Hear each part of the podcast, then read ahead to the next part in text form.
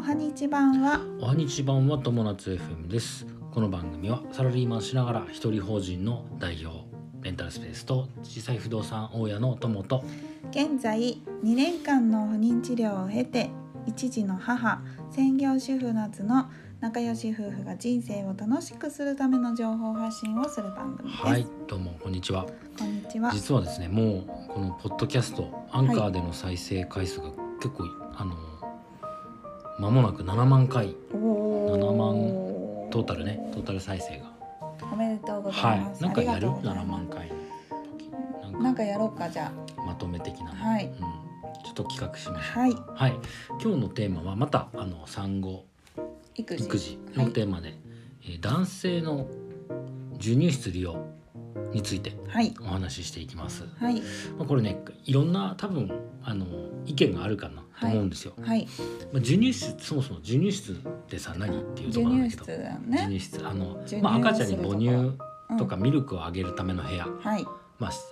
えー個室だったり、はいまあ、お大きい部屋だったりするんだけど、で授乳室はねやっぱね女性のみが入る入れるところが多いらしい、そうだまよだね現状そはうね。だよねでね、あのー男性としてはさうん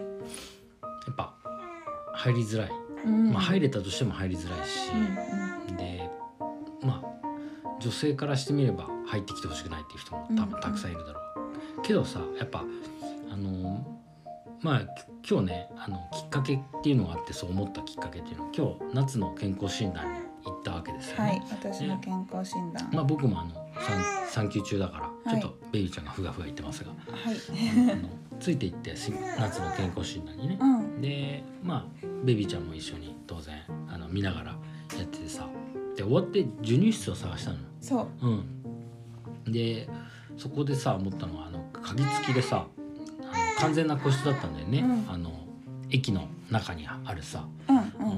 んで完全な個室だから「ああいいね」って言って「で男性も入れますか?」って言って「ああ入れますよ」って、うんうんまあ、家族でみんなで「どうぞ」みたいな感じだった駅のね駅のとこね、うんでそれはすごくいいなと思ったんだけど、まあ、考えてみたら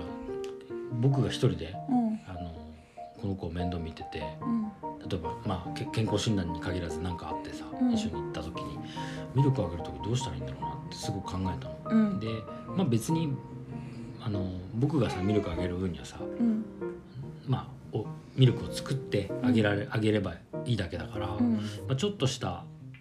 椅子とかさうん荷物置きがあればうんうんできるし、あと最近ほらあの障害者の方とかの多目的トイレうんにもさベビーベッドのようなとかあったりするし、そうだねまあ、そういうとこでもいいのかなと思うんだけど、うんまあ、でもまあ授乳室うんまあやっぱミルクあげるための場所だから、うんそういうとこあると便利かなとそうだねで粉ミルクとかもさ作れたらそうだよね一番いいじゃない、うんでまあトイレとかだとそれ制限されるからそうだねんできることが。でそう考えた時に男性他の世のイクメンの方う々んどうしてんだろうなと思ってさ。そうだようねんあのさ授乳室私ね今回その健康診断に行くにあたってうん、いろいろ授乳室がどこにあるかっていうのを調べたのね、はい、で、あのーカフェとかでも授乳室があるカフェがあったりとか、うんうん、駅の授乳室があるとか、うんあの公共の例えば、あのー赤ちゃんグッズを売ってるお店のはいはいは授い乳室がありますよとか、うんそういうのがまとまってるサイトがあって、はい、調べたんだけれども、うん、女性のみとか男性入室できるとか、はいはいはいうんいつそういうのも書いてあって女性のみっていうところばっかりなの。でしょうね、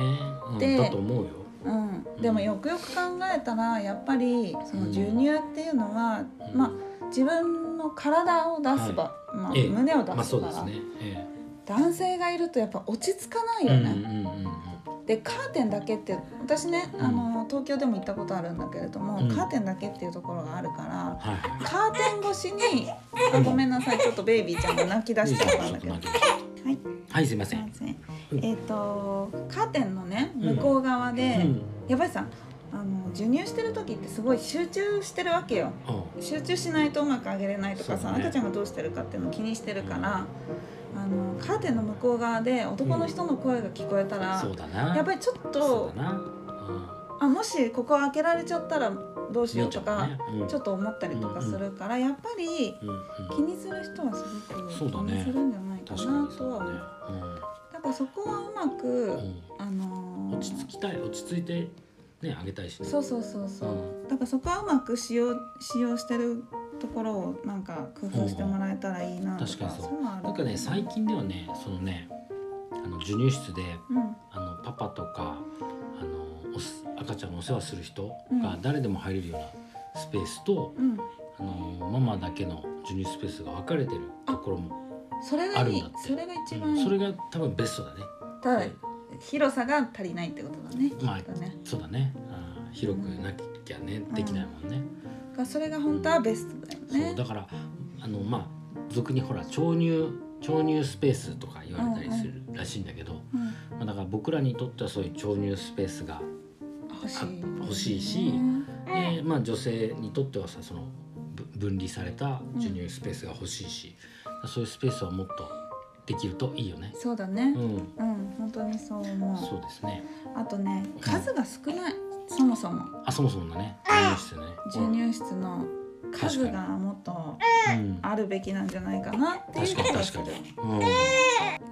ん、はい失礼しました。ちょっとあの一旦停止してました。まはい、あその場所少ないから、うん、やっぱりねもうここは結論になっちゃうんだけど、い今日のあのお出かけする時はもうそれだねあの授乳場所とか調乳の場所っていうのをあらかじめ調べて出かけるっていうのがいいかもしれない、そうだねうん、街中であればまあね探せるかもしれないけどうん結構まあ遠出したりとかすると結構大変だからね大変だと思うん特に男性はすごい大変ですよ男性だうそうでだけ男性はうんあの授乳スペースに男性が入れるかどうかっそうていだうねところまで調べる必要があるかなってですね思うでねやっぱねあとね使う時のマナーっていうのも大切で、うんまあ、当然さあのあの授乳する子もいるしうんまたもしその上の子がいればうんあの多分その子の面倒を見ながらやったりもすると思うんだけど、うんまあ、できるだけあの、えー無駄に長居をしないようにするとか、あとは大声で喋らないようにするとか、うんあとね飲食したりすることはやめた方がいいかもね。そうだね他の人にそうだやよっねぱ不安にさせちゃうんうし、まあ長いにすることにもつながるからそねう。だねうん、なんかそういうまあ最低限のルールというかそういうのは守りながら、まあ男性も女性も、うんうん共にさこう何協力してそうだねねあのハッピーに行きましょうとはいいうところですかね。そういうところですうんね今日の結論としてはね、はいうん、ってな感じですね。まあでも個人としては男性のもっと授乳室増えてほしいです。そうですねうん、もしこれを聞いてる人ができる人がいたらはいそういうか関係の方がいたらねぜひうん検そう討でしてすください。ねはいてな感じかな、はいまあ皆さんもし何か意見あればぜひぜひ聞かせてくださ。はいいということで今日のテーマは、えー男性の授乳室利用というテーマでお話ししました。はい、人生が楽しくなる友達 FM 本日も最後までご視聴あありりがとがうとうごござざいいままし。したたまたね。バイバイ。